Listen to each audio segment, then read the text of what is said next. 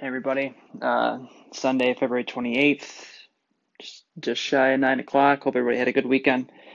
Um, I gave a lot of thought today about something I mentioned yesterday about kind of the bubble that exists around you and the kind of the fake, the reality that you put into.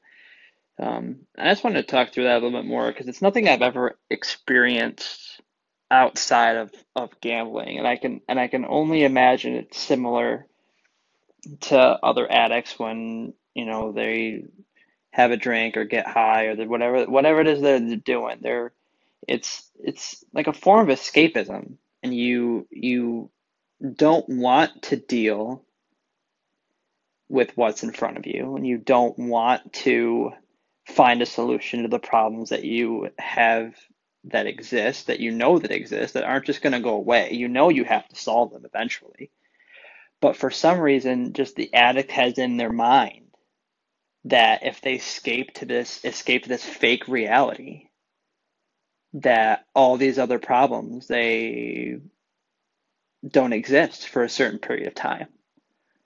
And and while that may be true in the moment, you know, once the high wears off or the buzz wears off or the money is gone in my case, like not only like, are you thrust back into reality of dealing with the issues that you have to deal with? But you're also thrust back into a, new problems that you created for yourself that have potentially compounded the problem the you know again like whatever addiction you fall into that may not only is that a problem that you have to deal with now but that issue may have already compounded other issues your work your family your who knows?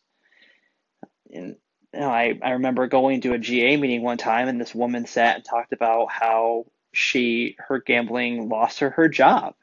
Another man said his gambling lost his his wife.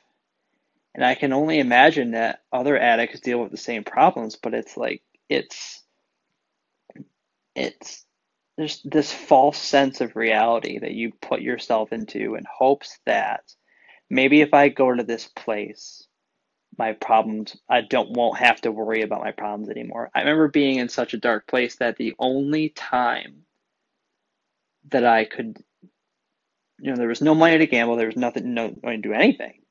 So the only thing that I could do is sleep.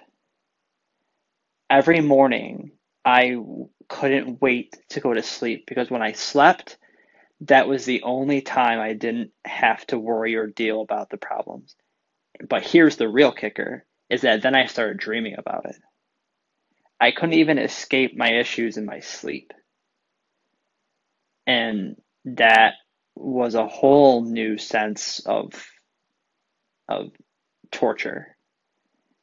And I I didn't I didn't, I now I couldn't sleep. My only real escape I couldn't do anymore because I was starting to dream about my problems. And I couldn't trust myself to be alone because I, Lord knows what happened when, when I got there. So it, I, I didn't know what to do. And the false sense of reality that I, I put myself in had that facade had faded and I was, I was punched in the gut in with my real world problems and I I had to stop and I looked myself in the mirror and I had to f- tell myself that was it. Like I started remember I remember getting out of my showers every morning and then writing a 1 and then a 2 and then a 3 for every day that went by that I didn't gamble. And if you think about it long term, it's like you, you'll if you if you tell yourself I'm not going to gamble for a year, you'll never get there if you tell yourself that I'm not going to gamble or whatever it is that you deal with, I'm not going to do it today. And then, even so minutely, I'm not going to do it right now. And then get to the next minute, and then get to the next minute, and then get to the next minute, and then get to the next hour, then get to the next day, and then get to the next year.